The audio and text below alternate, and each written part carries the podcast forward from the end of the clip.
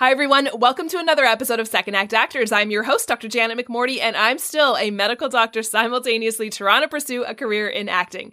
My guest this week is Jordan Heron. Jordan and I are part of the same agency family, Ritter family, hashtag Ritter Talent Agency.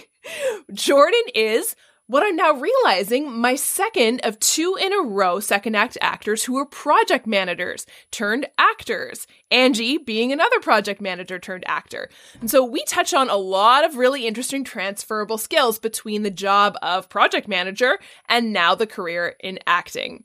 Jordan has an incredible story, and you'll hear it in the first part of this episode he traveled to the Ukraine to do a lot of filmmaking there, all about the war in the Ukraine and filming the people involved in it there. And oh my, oh my God, like the stories he has are just heartbreaking, necessary. Oh, just absolutely insane stories of survival and courage from the beautiful, beautiful, amazing country that is the Ukraine. So thank you, Jordan, for what you're doing to help keep these stories alive.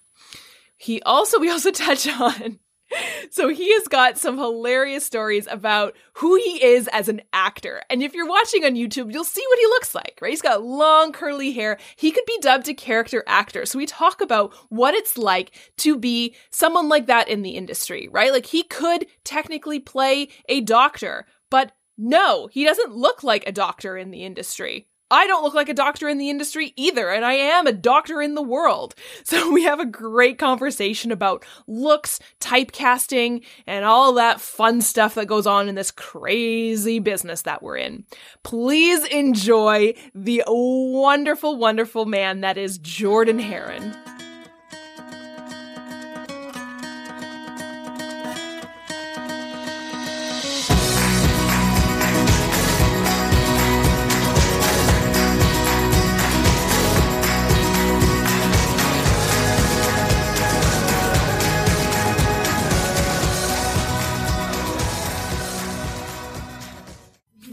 Ukraine, right? Yes, I was.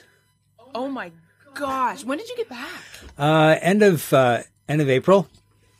I oh I went there end of March. I think I arrived on day thirty four of the war. Um, oh and uh, yeah, I was there for four. Well, I was away for four weeks. I was in Ukraine for about three and a half. I flew into Warsaw, um, and then I I took a bus to Przemyśl, Poland, which is near the border, and then a friend who I'd never met before, you know, a friend of a friend, um, she drove across the border, picked me up, and took me across to Lviv. Mm-hmm. I was there for about three and a half weeks with a, about three, three days, three, four days I spent in Kiev towards the end of it once, um, Kiev had been, uh, uh, deoccupied the northwest of Kiev. The short story of my life is that I've never been affected by war before. I'm old, but I'm not old enough for the first and second world war, you know. Um, and and the wars in the Middle East are you know America fighting over oil fields. The the Ukraine trip was more of a mental hardship than anything, and not not because of you know any any fighting that I saw because I was nowhere near the front lines. Um, so um, I I went to Ukraine. I, I I have friends in Ukraine, and you know I wake up on 24th of February and my friends are running for their lives or they're refugees or they're fighting. Um, and, and I was really offended that somebody would just like invade their country because they felt like it. Uh, and, and I wanted to do something. My intent was to go and, and drive people around, um, go to Poland to get supplies and bring them into Ukraine or do manual labor and then hopefully take some film footage on the side. And, you know, maybe I could do something that, with that when I got home. You know, when I got there, there were so many refugees from, from Kiev and Kharkiv and, and Kherson and, and, and, um, Zaporizhia in Lviv that they didn't like they, they literally didn't need my help because at, I arrived at like day 34 of the war. So they've had a month to practice. So they've got a, a, you know a smoothly oiled machine running there. You know the refugees who don't have jobs are pitching in to help with the war effort. Um, the the men of fighting age can't leave the country, but the women were driving across to Poland and getting supplies and bringing them back. Um, by that point, the big refugee crush had, had finished. I also found out that you can't rent a car in Poland and drive it to Ukraine.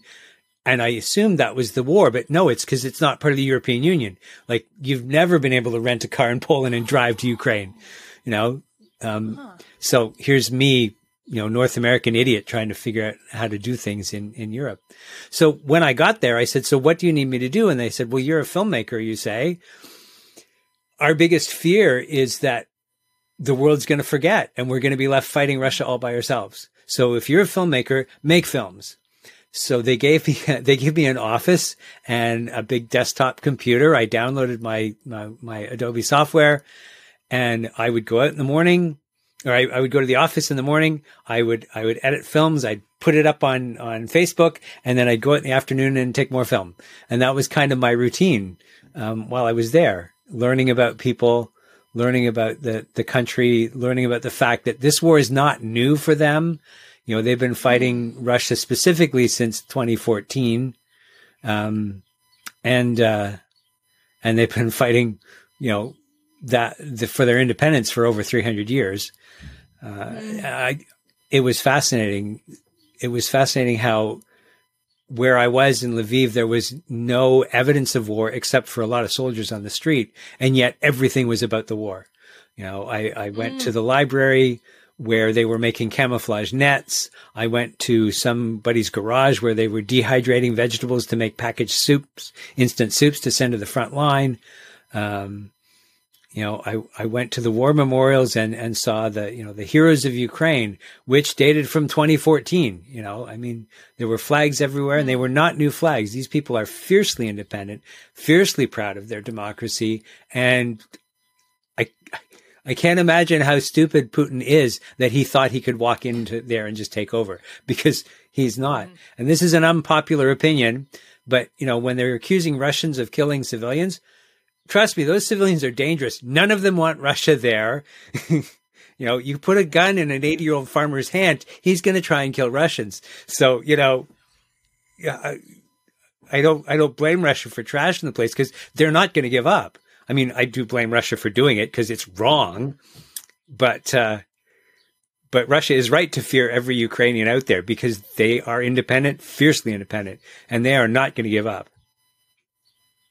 Yeah, Yeah, there's kind of an interesting, and I know I'm guilty of this mindset of anytime you plant the word refugee on someone, yeah, I think it you you automatically think of like weak powerlessness.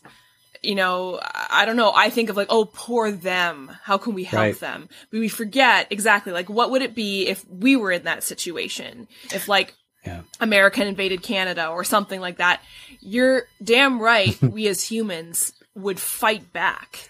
Yeah. Like, but there's something about the labeling, or I don't know what it is about. Like, oh, like what do you mean? Wow, they're fighting back. Yeah. I thought they were like these poor, hungry, starving refugees. It's like no, never. Most most of the refugees. Fight. There are a lot of internally displaced refugees. So people that used to live in Kiev are now mm-hmm. living in Lviv because, well, and now they're moving back slowly. Um, but most of the people that I saw leaving the country were were women with children. It's like let's get the kids out mm. and and but most of the women I knew of of adult age or how do I say this? Women whose children were adults or, you know, women who didn't have that sort of maternal responsibility, they weren't leaving the country. Um, mm-hmm. and, and, you know, I met friends of mine with a young child that had they'd moved from Kiev to Lviv. You know, they weren't leaving the country; they just moved somewhere safer with their kid. Um, but they had no plans to leave.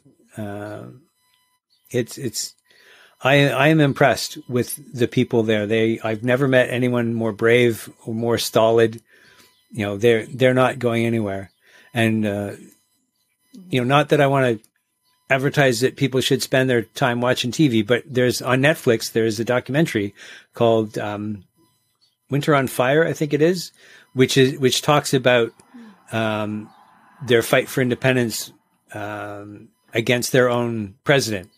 You know that that Ukraine was on a path to join the European Union, and then at the last minute, the president goes, "You know what? We're going to stick with Russia." And there was an uprising and they got rid of the president. I mean, it took 90 days and, and, you know, civilians died because they were unarmed. Um, but they, they fought. They're, they're, they are fiercely democratic, have been for years, decades.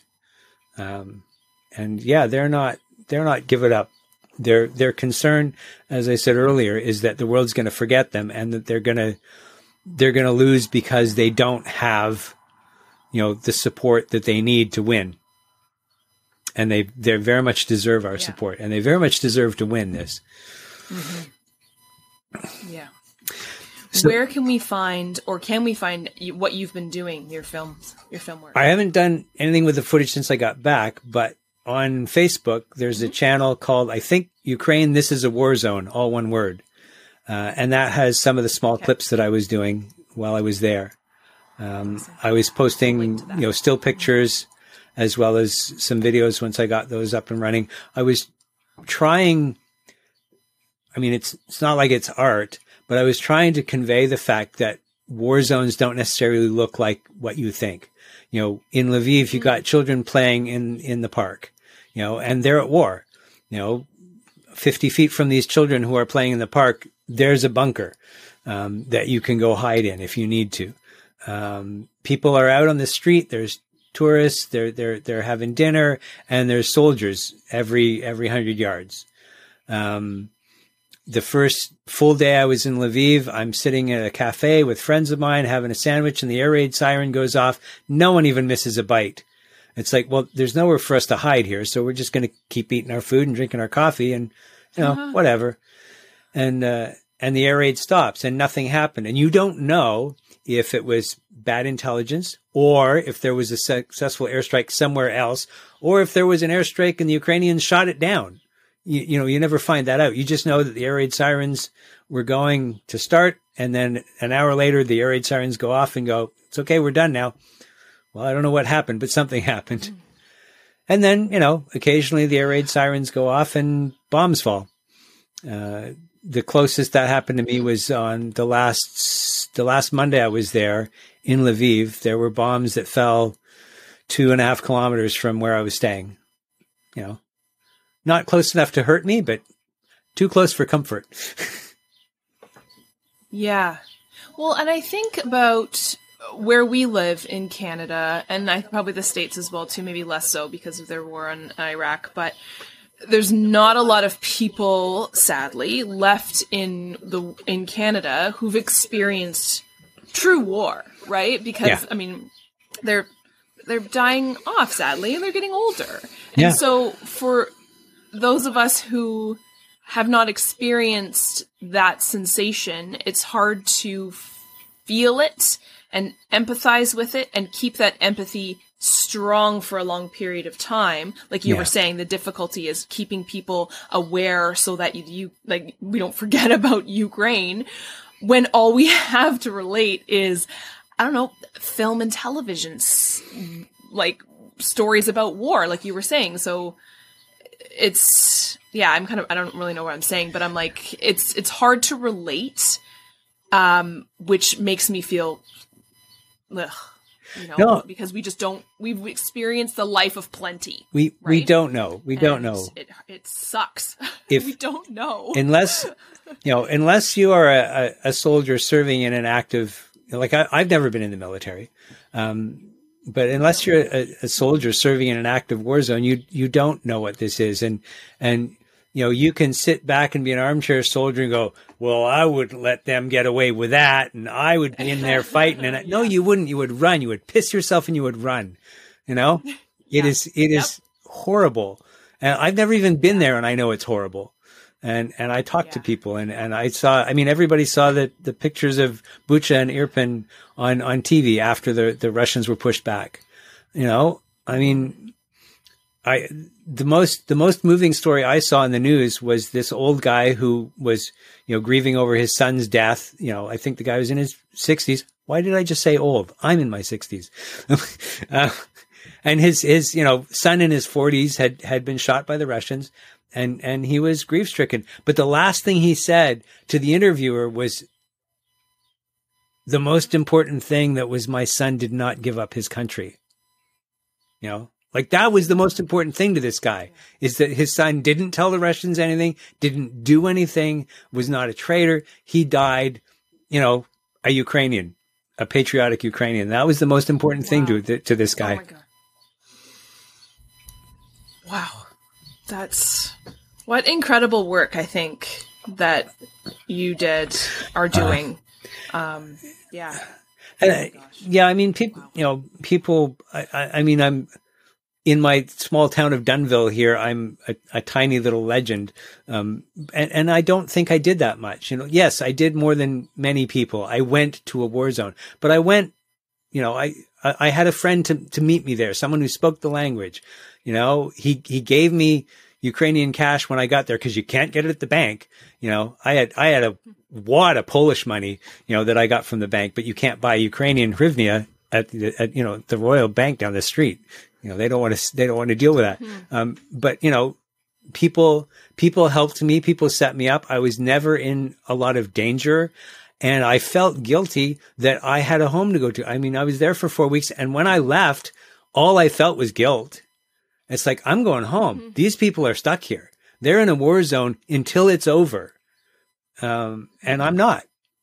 Uh, yeah. and, and, you know, I've, I've, I was at the largest humanitarian aid center for the whole country in Lviv. I was talking to the military guy running it. Um, and they didn't need my help. You know, they got pallets and pallets of stuff from Ireland and United Arab Emirates and, and Canada and the United States. Uh, and then I went to this other place that, um, is usually a, a, a no waste shop, a green shop. They're trying to promote, you know, a green lifestyle because, you know, you think we have problems with garbage in Canada where we have you know, a gazillion acres of land to throw our garbage in. You know, Europe's crowded. You know, waste is a big problem there. Yeah. Um, but her little shop mm. was now a tiny little humanitarian aid station. And, and she got in, you know, she took in stuff from local people that wanted to donate. And then she would try and find people at the other end of the country who needed it. And then she'd find, try and find people to drive it out there for them. Um, and so, you know, I still donate a small amount of money to her personally every month you know, to help her with her tiny charity because my donation makes a difference there. Um, whereas, you know, yeah. my donation doesn't matter to the country of Ukraine. It matters to individual Ukrainians. Mm. And I think that's, that's so key, right? Like, I think, I think about, anytime we kind of i think the word was voluntourism i remember right. hearing um, you know about like people going to places to volunteer but actually like leaving leaving there having been a, bur- a, bur- a burden on the on the country, right? Right. Um, but if you think about like what legacy are you leaving, and have like what have you contributed in a way like to this place? And I think like the stories that you're even just telling now about these people who are having a tough time getting their story out. Like these are the people we want to hear about, right? I love what you said. Like a lot of us are kind of struggling with where do we send aid? Yeah. Knowing that it's a good place and and this these are the people, right? I love what you said about the yeah, the government in Ukraine doesn't need this. The small business owners and the humans who yeah. are there and, and, yeah, and I in, in some way I was guilty of that volunteerism thing. Um, but but on the other hand, um, their economy needs help right? Because they're at war. So the fact that I was spending money on a hotel room and the, that I was buying groceries, um, you know, that helps their economy a tiny little bit. Um, the fact that I am, you know, trying to tell their story, yes. Um, and learning about their history. Uh, I, I wanted to be like more of a help than I could be.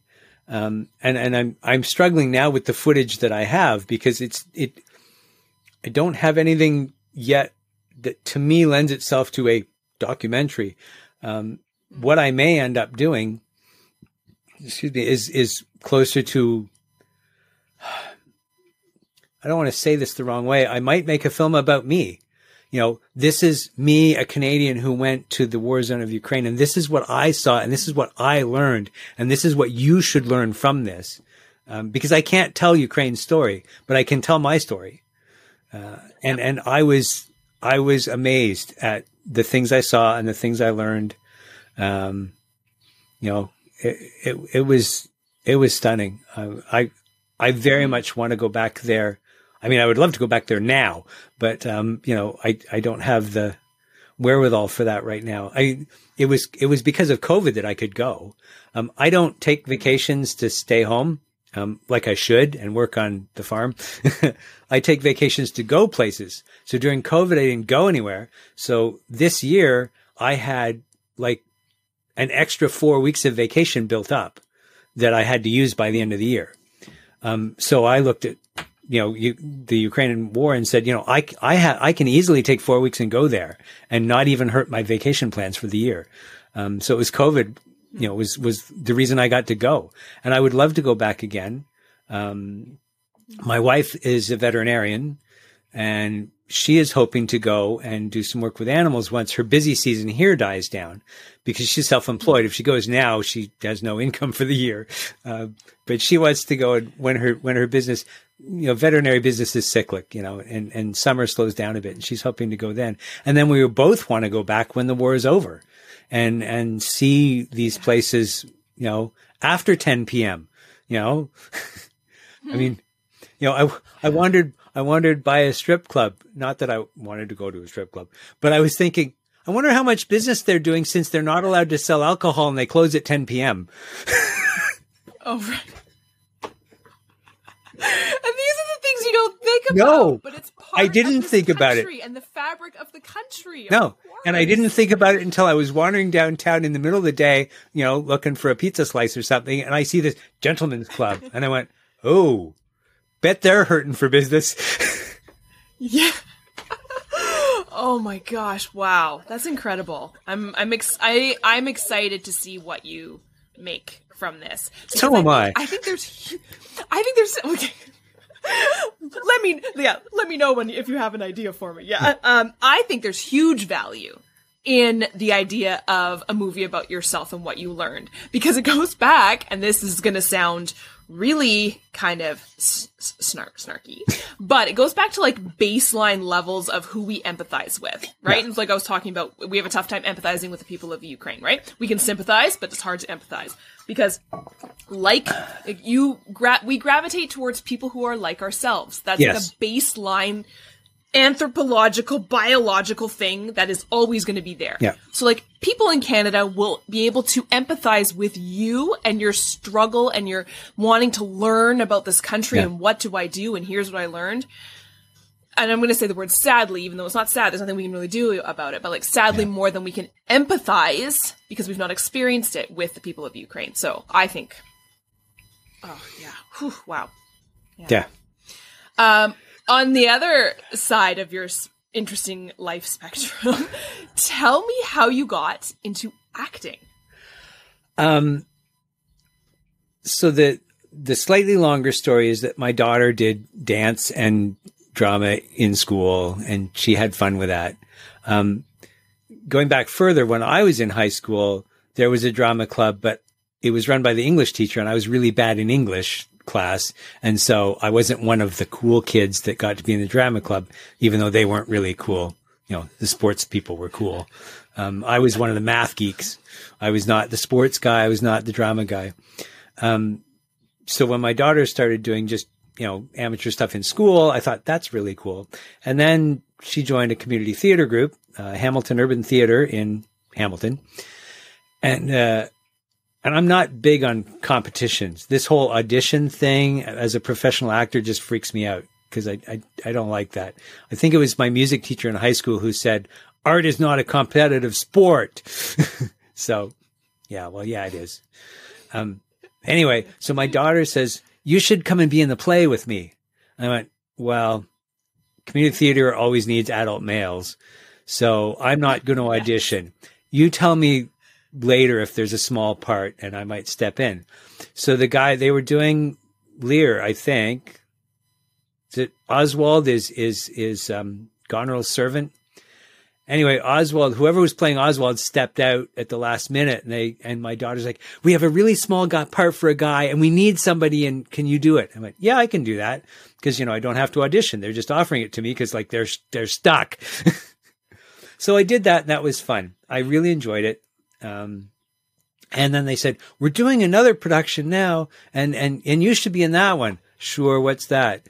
Um, well, that's the Merchant of Venice. Oh yeah. What do they want me to do? They want you to be Shylock. Oh my God. So the second thing, second time I was on stage as an actor, I was, you know, Shylock doing my best Jewish accent, trying not to, but I couldn't help it because the guy was playing opposite was actually Jewish and I would keep, I kept accidentally mimicking him. You know what that's like. You know, someone, you're a room full of English people and all of a sudden you realize you're speaking an English accent without trying. Anyway, so we, yeah. so I did that. Um, and, and then I got busy and I moved away from Hamilton and I was in my day job and I left the company abruptly, which is, which is a polite way of saying fired.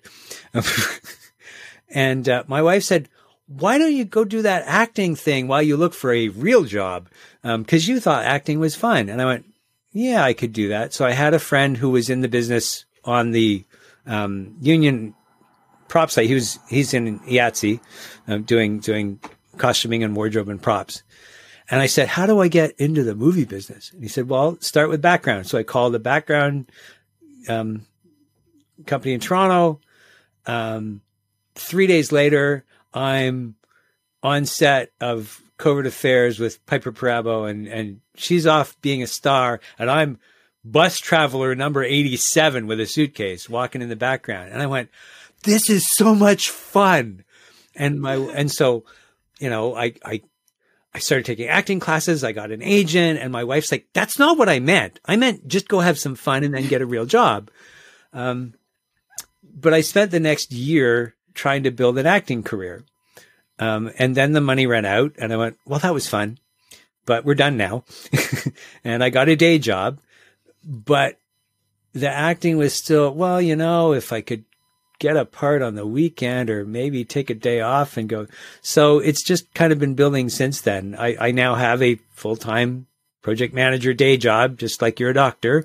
And, uh, and I take vacation time to I mean, I love this whole COVID self tape thing because it means I don't have to drive to Toronto for an audition. Um, you know, so if I book a gig, I take a vacation day and, and off I go. Um, and, uh, and I'm really, really enjoying it. Uh, I, I'm old. I am set in my lifestyle. I have a nice place here. I would love to say, that's it. I'm done. I'm quitting the rat race and I'm going to be a full time actor. But I know that's not going to pay the lifestyle I have now. So I'm cheating. You know, I'm, I'm acting when I can, you know, if, and I don't expect this to happen, if I make it big and I get enough money, then sure, I'll quit the job and be a full time actor. Um, but it, you know, it was, it started as theater, and I'm and I'm still in the the local theater in Dunnville. I'm the chairman of the board for the Dunnville Community Theater. Um, and during COVID, the the community theater couldn't do anything, so they looked at me, going, "Well, you're the TV star." Yeah, no. Um, uh, so we want to do uh, a video blog because we're a live theater troupe and we're not allowed on stage. So the next thing I know, I'm producing 12 short films for the community theater and doing all the editing and shooting and uh, it's a it's a lovely business. I just wish I could make a living at it. yeah. I it's it's so funny because I was just reading a quote and I'm blanking on who said it. Oh, that's terrible. I just watched that. Is in Mississippi Burning. Ah, oh, yeah. Doesn't matter. Uh, we'll figure it out later. But it was something along the lines of acting is one of the hardest things to do, professional acting, mm. because nobody allows you to do it. Yeah. nobody lets you actually act, right? I think, and so that's where I find, like, when I read that quote, I was like, oh my gosh, that's so true. Whenever you do get a chance to act, it's like a drug. Like, you want more of it. You want more of it. Yeah. But there's so many people who are gatekeepers in your way, preventing you from actually doing what you love to do, which is the acting. Yeah. So that's why I love community theater and I love doing background. Because you get that little hit of it where you're yeah. like, this is what I love to do. But so much of the like business, uncontrolled, weird part that of the industry that is not letting us do the acting that we love. There's just, there's too much of that. So you have to, I think it's so important to have the community theater in the background just to do some acting. yeah. And, and, you know, creating your own content. I, you know, I, yeah, I read a book by, Was a book by Dean Silvers, who's a producer in Hollywood. Um, and one of the main pieces of advice he says is like, and you know this, if you want to be a doctor, you can't just walk into the OR and start operating.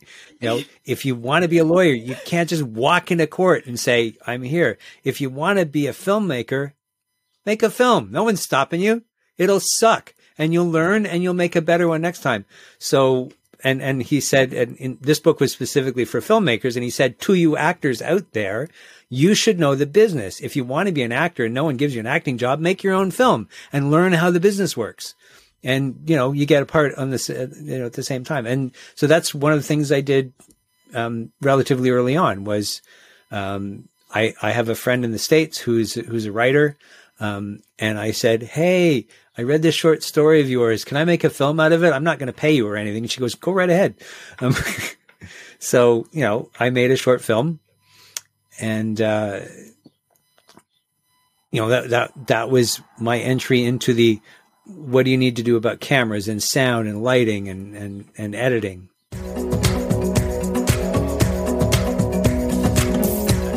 I, have heard I, I kind of envious of people who've gone to film school, but then I've heard about half and half. Half of the people say, yeah, it was a great experience. And half the people went, I should have taken my tuition money and rented camera equipment and made a film.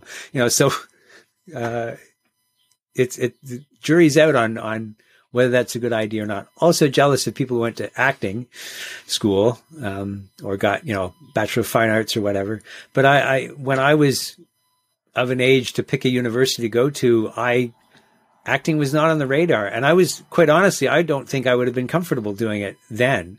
I am so much more comfortable as an old guy in my own self and my own skin and my own body. I you know, I, I'm very comfortable with myself and putting myself out there and putting myself on on stage is something I'm quite happy to do now. And when I was 20, I would have been way too self conscious.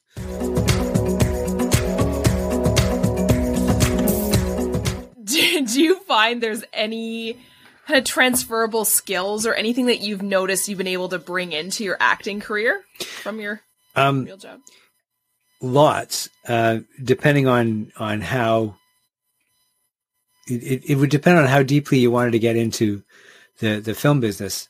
Um, I, I would like to do more of it because I, I'm, I'm a project manager, which basically is someone who organizes other people and their time and their jobs and make sure that it all comes together. Basically, I'm a line producer, you know, um, and, and, or, or or a, a, unit production manager. I mean, that's the kind of job that I do. But I can't just walk onto a film set and go, "Hey, hire me as a production manager," because I have no experience on film, and I can't just quit my job and go be. I can't work my way up because I wouldn't get paid enough to support my lifestyle. And I'm very vain and I love my lifestyle.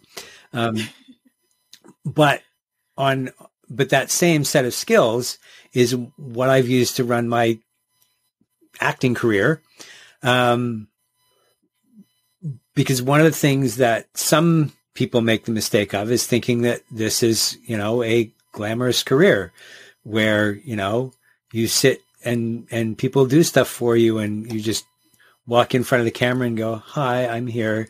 Give me my line. And I mean, it's a business. It's show business. It's film business. It's acting business. So I, you know, I have spreadsheets that track my auditions. I have editing software to like every every self tape I do is literally a short film.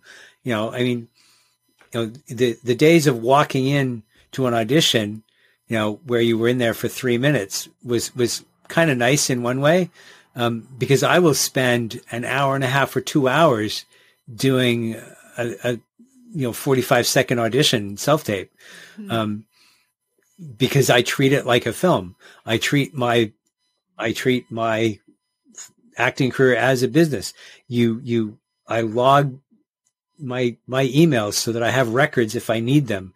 You know, you meet every deadline. You ensure that all of your email addresses forward to the right place so that you always get contact. You know, I mean, I'm not on call. I, I turn my phone off when I go to bed, but you know, during the day when I'm awake, I'm, I'm available 24 seven. Okay. Not 24, 16, seven. I like to get out of sleep. um, you know, for my agent or for anyone else that needs me, I'm extremely flexible. It's, you run things as a business. Uh, and, and and part of that business is making sure you keep up on your creative side. So you take acting mm-hmm. classes or things like that. And I don't do enough of that because I have, I mean, I, I have the day job. I also help my wife with her vet practice, you know, do, doing bookkeeping.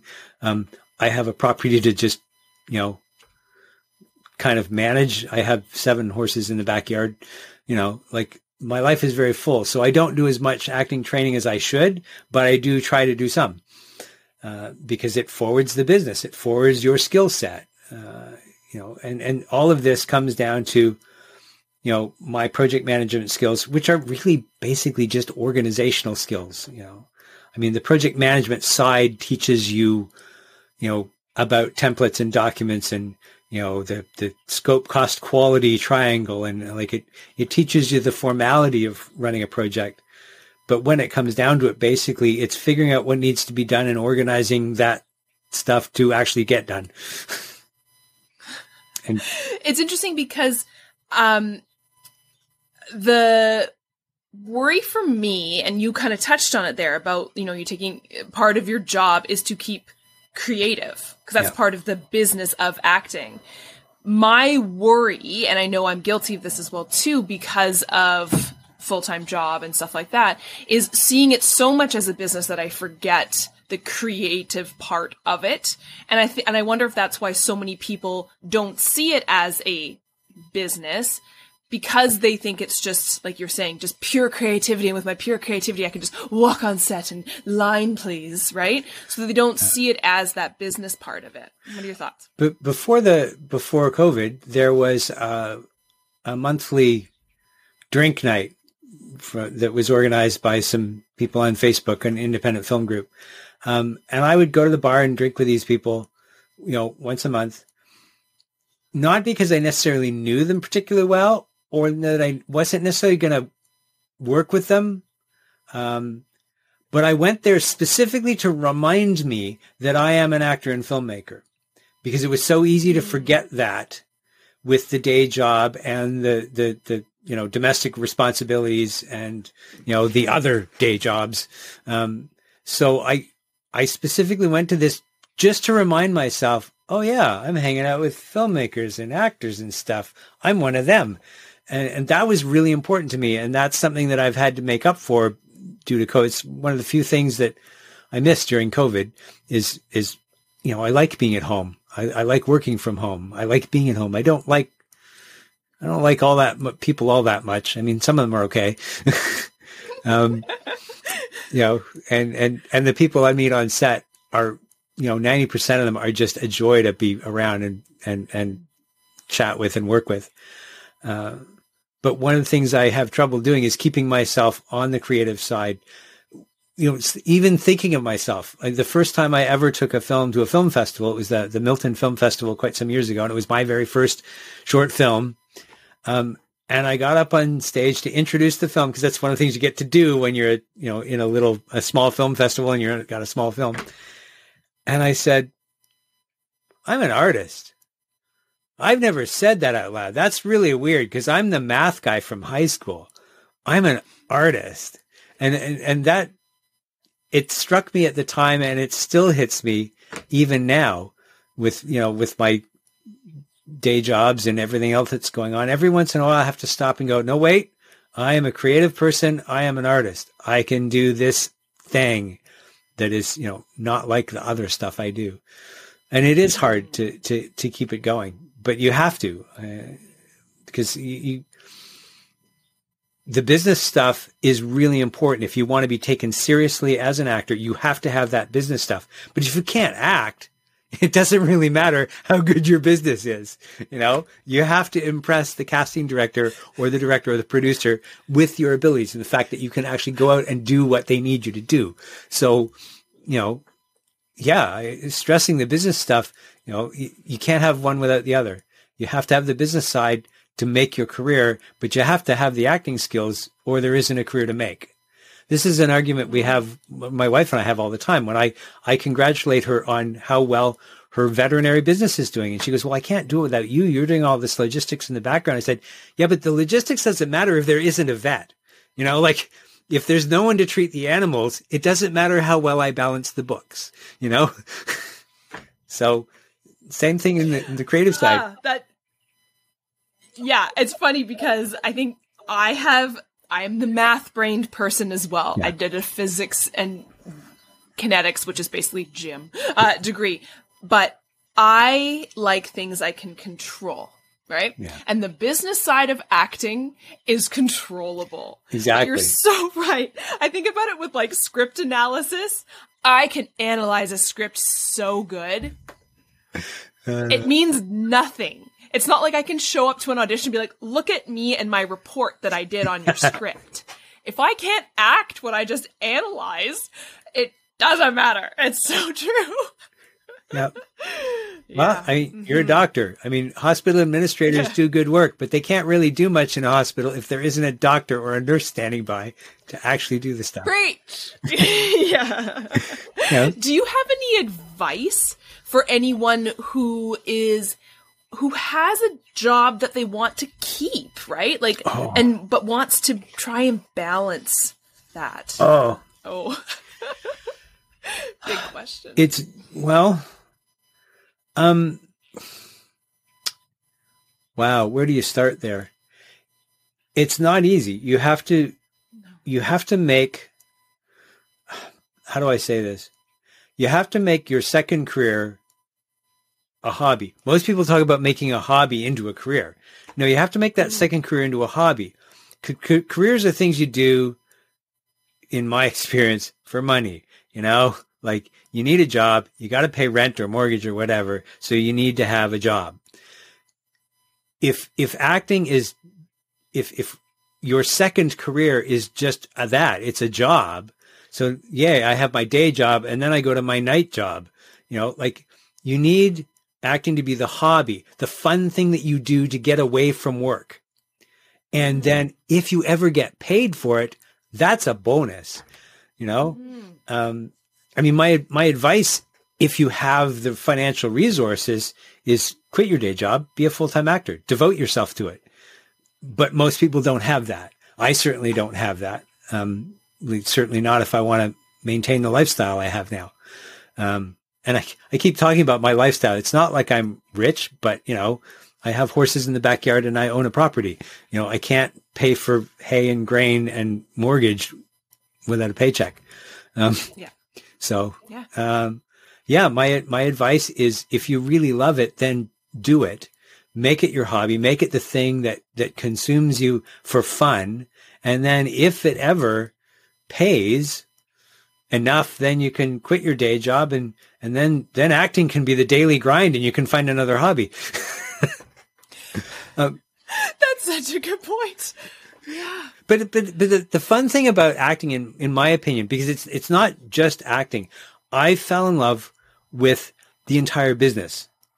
Um, you know, I like camera work. I like trying to capture good sound. I, I love editing. I, editing is awesome.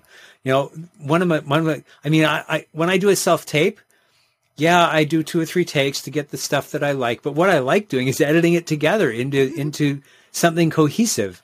Um, you know, I want I want to tell a story. I do. I mean, there's lots of times when I do what's in, in the industry an L cut. So you know, I as the audition fades out, a title card with me and my website and, and a full body shot comes on, but the audio from the audition continues because I'm trying to, to me, it's a film. It's not an audition. It's a short film that I'm making for these people. Um, so I try and be artistic in that. Now I'm sure somebody out there is going to go, you're an idiot. You're an actor, just act. That's what they want to see. They don't want to see that you're a master editor. No, but I want them to enjoy watching the audition. I want them to watch that and say, that was good and that was fun. You know, that, that was a good audition. And whether they know it or not, they're looking at the acting, but they're also looking at the film. I know they say, you know, casting directors tell you, you know, we, we want, you know, as COVID progresses, we want, you know, your self quality, you know, your, your self tape quality to improve. But, you know, we're not looking at your lighting or your sound. We're, we're looking for the acting performance. Yes, they are, but they're humans and they're going to, they're going to be impressed by a quality product. Um, and anybody in filmmaker in, in filmmaking knows that sound is key. You know, people will forgive grainy film or slightly out of focus film because their brain will adjust for it. But if the, if sound quality is bad, no one likes a movie, right? Mm. Which is why I pay so much attention to the sound in my self tapes.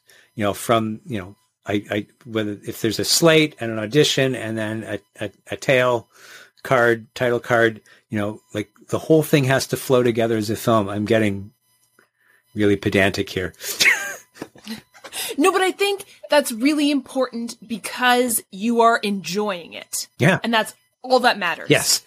Because I think the further on I get in this acting biz, which is not far, but whatever, it's the, I'm starting to care less about what people have told me I should be doing and more about what I enjoy doing. Exactly.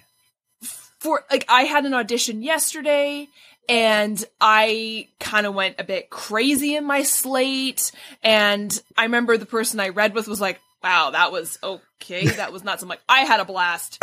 She's like, "I don't know if the casting director's going to like it." I was like, "Don't care." Like yeah. you're right. They're humans who are, you know, I don't know. I just think if, if you're having fun with it and you're sending it off and it's a joy for you, that feeds into the acting that they keep saying that that's the most important thing. Yeah. And and this is this is a recent breakthrough for me um, because they tell you if if you take acting classes from certain people that you you the audition is where you hone your craft like well apart from classes. But it's i mean you're supposed to look forward. This is your job is your job is to audition. If you're successful and you get an acting job that's fine but your job is auditioning. That's what you do. And just literally last month there was a, a some sort of tweak in my brain up until then i actually dreaded getting emails from my agent you have an audition oh crap I have to drop what I'm doing. I have to make another self tape. I have to get it good. And then I'm going to send it off and then nothing will ever happen. And, and it was tense. And I, I literally, I mean, I want to be an actor, but every time I got an email from my agent, it's, oh shit. you know, just last month, I don't know what happened, but I now have started looking forward to it. Oh, good. I just got something from agent. What is it? Oh, it's an audition. Oh, great. Let's see. What's the part? And, and, you know, I have just, I mean, I've been doing this off and on for, you know, six, six years, seven years. I don't know. I've lost track of time, but I've just this, just last month started to really enjoy doing auditions. It's fun, you know, and, and part of it is, is to your point. I'm, I do I, I, split my my brain. I mean, half of me is like, okay, what do they need? What do they want? What do they want to see? And half of it, it's like, what do I want to do? What do I want to see? And I try and merge those two into an audition that is fun for me, that I think is just hilarious or or not hilarious, depending on the context of the of the. I mean, I was, I mean, I was I was auditioned for a recent role where I was, you know, accidentally finding a dead body on the ground. It's like, oh, but I still, I thought I found a way to make that slightly amusing. Um, you know, but I just, it's enjoyable now. I, I want, I, I look at the, I look at the audition. I say, what can I do with this that makes them happy, hopefully, and me happy, definitely. Mm-hmm. So, I talk about this a lot, and I know I say I talk about this a lot, but I think having the security f- from finances for yeah. me is very important. Yeah. Um, it has been, it's been ingrained in me since I was a kid. It's never going to change. That's me. But having that allows me to bring the joy and excitement that I get now with the new mindset of I was exactly the same as you. Oh God, I have to do another audition. Great. When am I going to do it? I'm on call this weekend, blah, blah. But now the excitement is there when I get the audition because I know I'm not relying on it to survive. Yeah. Like I don't have to rely on it to, like you were saying, to pay rent. This is fun. Yeah. If I get the job, bonus. And that yeah. desperation has gone away. And and I feel guilty doing that because, you know, I I'm I'm comfortably, you know, I'm comfortable in my life and am am I stealing a job from a starving actor out there? Hmm. I mm-hmm. hate that term starving.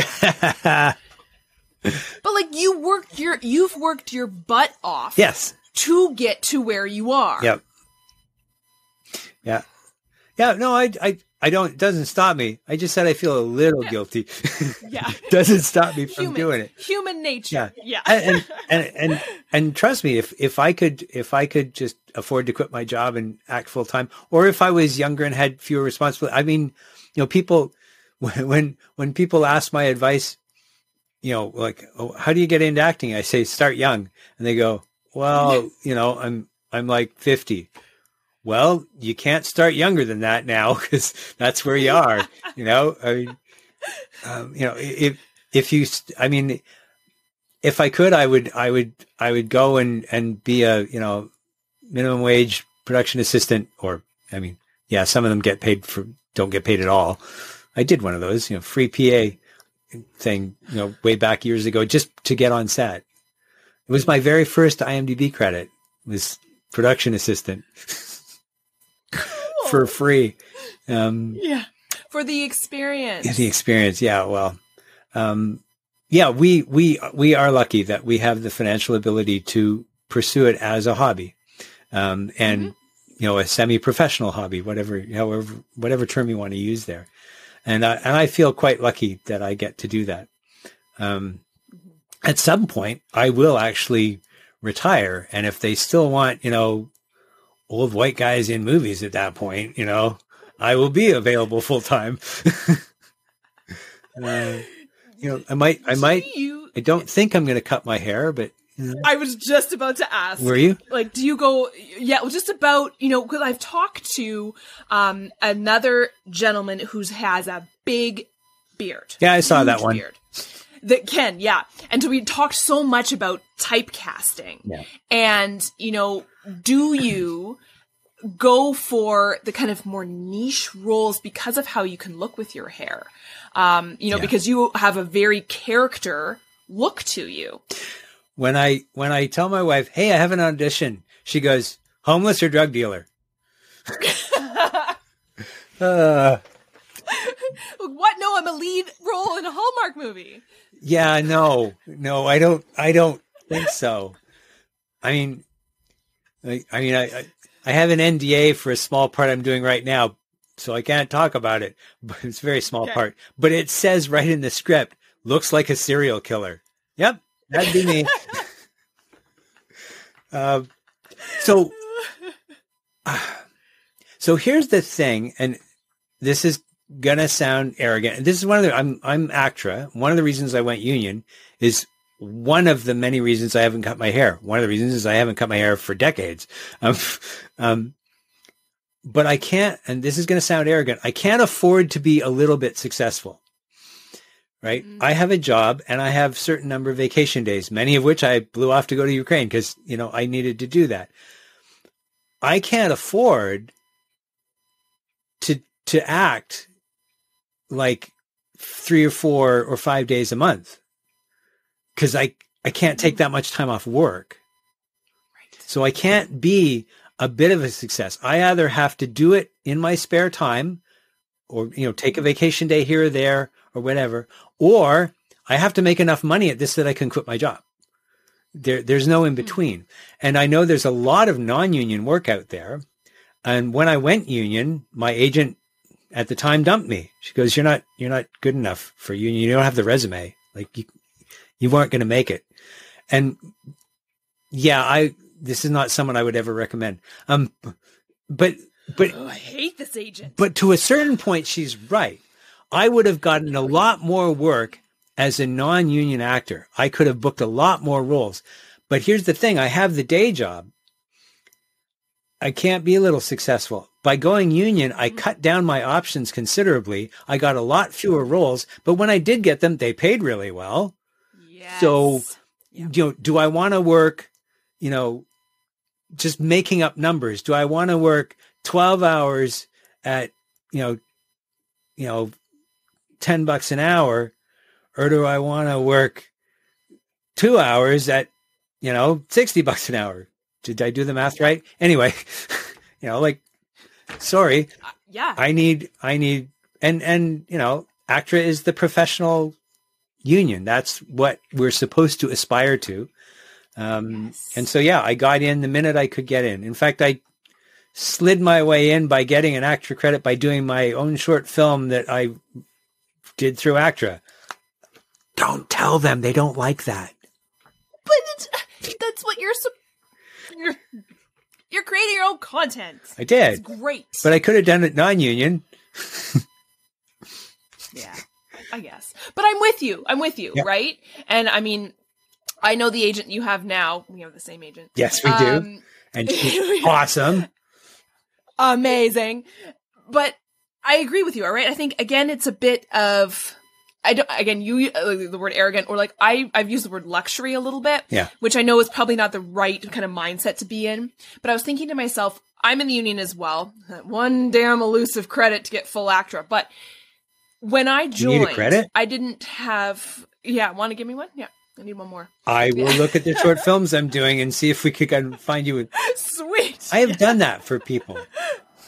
I think that's I, and I, and as we sh- as we should right. Like I think when I joined the union, I remember.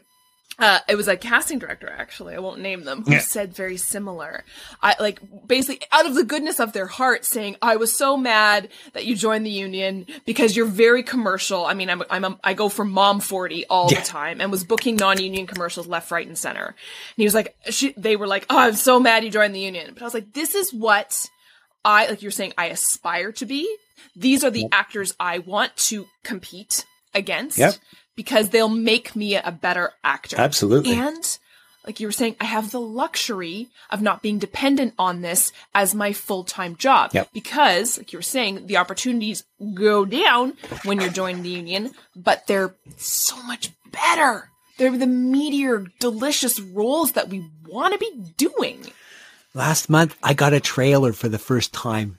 That's so exciting! Did you take a picture? I, I, I took a picture from inside the trailer because Yeah, I didn't yeah. want to be seen with the camera outside because of the NDA. Um, Right. But we we got off topic. You were talking about uh, about typecasting. Um, Yes. So one of the things I found sometimes you ask people, is there something unexpected about the industry for you? Yeah. Yeah. So what I found out is that the industry is a lot more. Do we swear little bits here? They're a lot more tight ass than I thought Go we were. so I get told, "Oh, it's it's film. It's the world of fantasy. You can be anything you want." No, I could be, with all due respect to you, I could be a doctor. I could be a mm-hmm. lawyer. I can't get cast as a doctor or a lawyer because I don't look like one. So if you're on the mm-hmm. A list, do I. yeah. so if you're if you're on an A list, you know, like they'll give you a wig or a bald cap or they will do whatever they need to do. But when you're on the what are we, the D list or E list? I don't know. Whatever list we're on, you have to look the part when you get there or because they're not spending the money, you know. Um, they're not spending the money to make you look like, you know, what they want. You have to be what they want. So yeah, I, I uh, this is the look that I've had f- for long before I was an actor.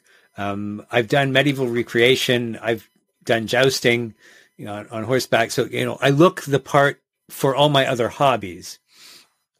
Um, and this is what I look like at work. You know, I cut my hair to get a job in IT because you have to cut your hair to get the job. But then once I got the job, I don't cut it because you you're allowed to have long hair in IT. You're just not allowed to have long hair when you interview, unless you're really really good. um, and I've considered cutting it because you know I've had it for a long time, but this is kind of who I've been for many decades. And part of me said, well, if I cut it, I might get more roles. but so what? I mean, I'm I'm gonna get. It's not gonna be. It's not gonna look like me. Um, you know, I the the the guy that you uh, you were talking about earlier had the huge beard. I saw pictures of him. Like he seems to grow hair and facial hair at an amazing rate. If I could do that, I would do that. I would shave my head or shave my beard or whatever. And then, you know, next month I'm back. This, this has taken me decades to grow. You know, I get it trimmed once a year, you know, to, to get the dead ends off and that's it. I'm, if I cut this short, it's probably never coming back. So, you know, I, I keep it this way. The beard, the beard I will happily shave if someone pays me enough. My, yeah. one of my favorite auditions where, where I was honest with the guy is he said, will you shave the beard? And I looked at him and I said, not for your pay scale. And he goes, good answer. Yes. This, Advocate for yourself. Well, this was, this was before I was union. This is a small independent thing where they're paying you a hundred bucks for a day, you know? Mm-hmm. And it's like, yeah, no, not cutting my beard for a hundred bucks. No, I did no. cut it yeah. for, and this is, I, I was, I was actually booked at the, the story of us was a CBC, um, historical thing yeah. Why can, why am I thinking of yeah, it's cluing in my brain somewhere. So I was mm-hmm. I was Montcalm on horseback and they said we need you to shave. Well, I'd already agreed to do this tiny little independent thing that wasn't paying me very much, but they were good guys and I'd agreed. So I called them and said, "Can I shave?" Well, when are you going to stop shave? Well, I got to shave today for a role this weekend. And when are we shooting in three weeks? ago? We'd rather you not, but we understand that if you got a real gig that pays real money, you got to do what you got to do. So they, but I, you know, I checked with these guys and said, will you let me shave? You know, and then I turned to CBC and said, yeah, they said I could shave, you know, so I did. And then I, you know, and so I, I had like, you know, two, three weeks stubble when I did the second, um, the second thing. So yeah, I will change I, my look for the right yeah, moment. and I think for the right, yeah, exactly. And I think yeah, I as I gain great wiseness and maturity in this life, the less I'm willing to to change who I am and what I look like. Yeah. Because I'm kind of at the point where I'm like, yeah, this is what I look like. Um, I if you don't like it, fine. Yeah. Whatever. yeah. Do you have any um memorable on-set stories? so my favorite on-set story takes takes a little bit, but we'll get there. This was non-union doing background. I get called in to do something in Toronto. I show up. There's like you know eight or ten background people stuffed in the in the holding area, the back of this cafe. And I think it's a student. No one tells anybody. No one tells background anything.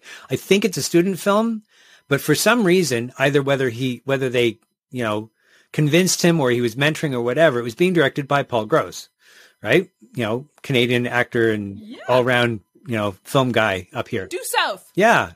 And yeah. so, um, he, he comes in, he's, he, his hair doesn't look anything like what it usually does. And he's a much, he's six foot three. He's bigger than I realized.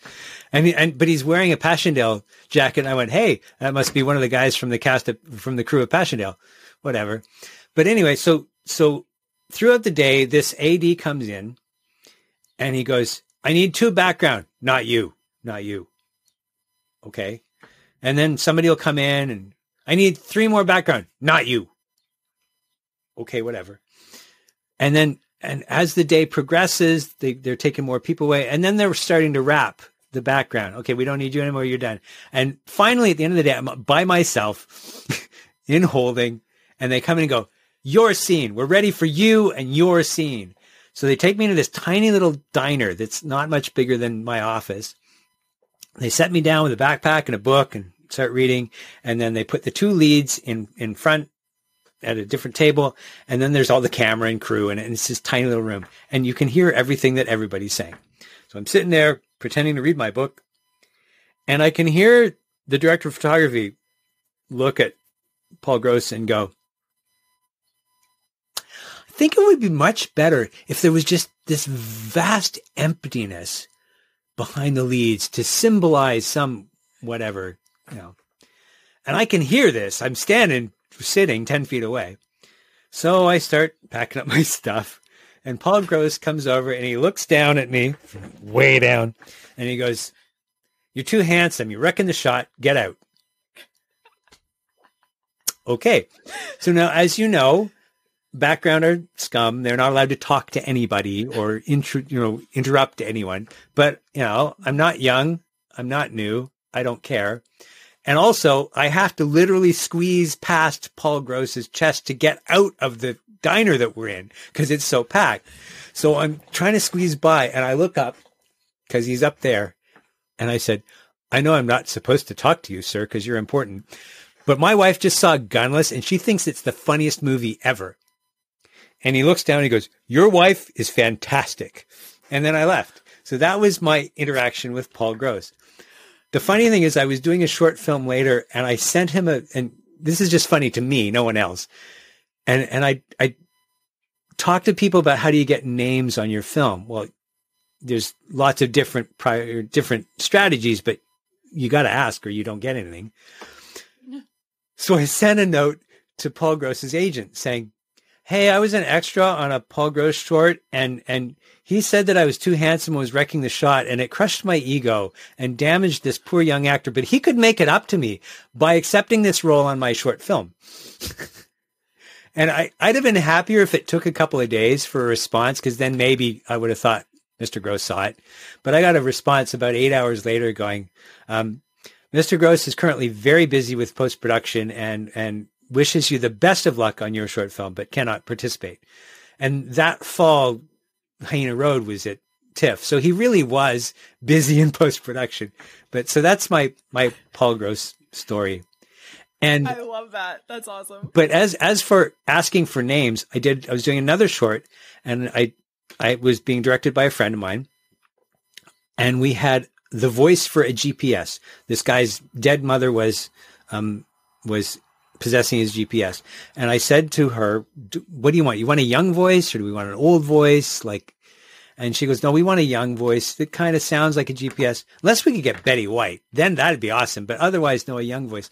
So I am IMDb Pro, dear Betty White's agent we would like to offer Miss White, Mrs. White, a short, you know, audio piece in this. And I never heard back from them.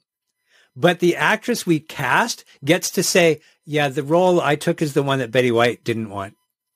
She turned it down. Yeah. so I love there are that. tiny things that make this industry fun. Mm-hmm. And that's one of them. Yeah. Do you have anything that you are looking forward to coming up this year? You know, I can just say everything. Um, 2020, I think I did six auditions because, you know, COVID, booked nothing. Mm. 2021, I, uh, I did, I think 15 or 16 auditions and booked nothing.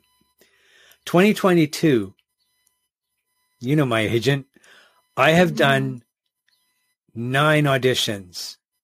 I have four gigs. I am looking forward to this entire year. My my agent seems to be on a roll. I seem to be on a, a bit of a roll. Um, I, I'm really looking forward. You know, I, I said earlier that I just made that tweak in my head to the point where I was enjoying auditions. I'm looking forward to this whole year. I'm looking forward to more auditions. I'm looking forward to maybe more parts, you know, maybe more trailers. Excuse me, Mr. Heron. We'll be with you in a minute.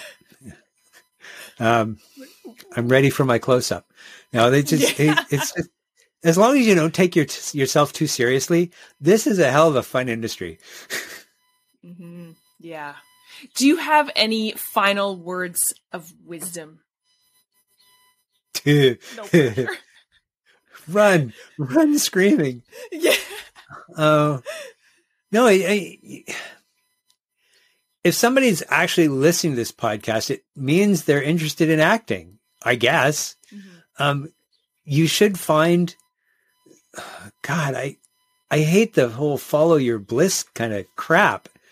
Um, but you need to enjoy your life. And ideally you have a job that you like. Um, and you know, if not, at least tolerate.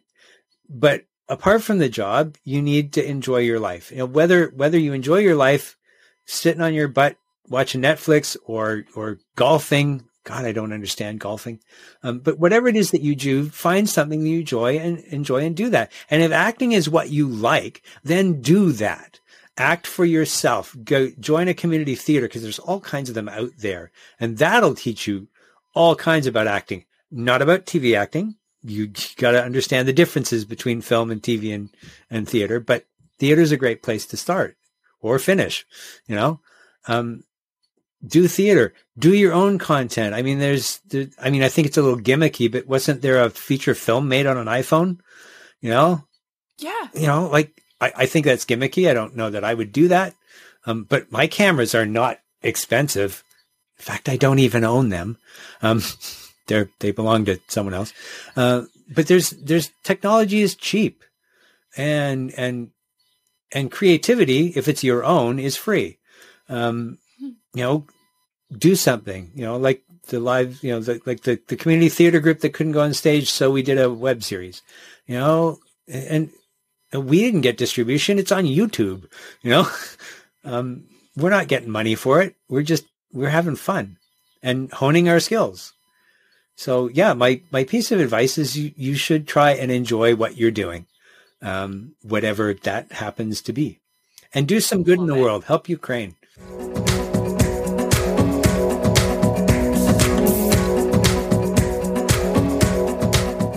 Thank you everyone for tuning in and thank you Jordan for being my guest this week. Thank you for the incredible work that you're doing supporting the country of Ukraine and bringing their stories to Canada. Also, I always talk about this. When I meet people that have been on my show in real life, it probably is the biggest joy bringing thing to my life. Jordan and I got to meet a couple weeks ago and it was just the best. He was wearing a suit that had Tetris cubes all over it and he was just as joy filled in person as he was virtually through this platform that we call Riverside FM that I do my podcast on as expected, Jordan, you are an absolute joy, and I am just so thrilled that everyone got to hear your story. Thank you again for sharing it. Thank you everyone for tuning in, and I hope you'll join me next week on another episode of Second Act Actors. Bye! Second Act Actors is produced and edited by me, Janet McMordie. Theme music by Guillaume, additional sound editing by David Studio, additional video editing by Jackie Wadoer, show notes written by Sarah Hopkinson. I record using Riverside FM. If you're interested in developing an interview based webcast like mine, I highly recommend this platform. Shoot me an email and I'll direct you to the wonderful folks there. If you or someone you know is interested in being a guest, email me at secondactactors at gmail.com. Don't forget to like, subscribe, and share with your friends. My love language is words of affirmation, so compliments, constructive criticism, and feedback are always welcome and encouraged. Negative Nancy's, Judgy McJudgersons, or Debbie Downers, unless you're Rachel Dratch, regarding me or my guests are not welcome. It takes serious courage to share your story with the world. So if you're tempted to negatively comment about someone else's story, please ask your therapist why you're such a garbage person. Save the drama for the stage. On that happy note, I hope you'll tune in next week for another episode of Second Act Actors. Bye!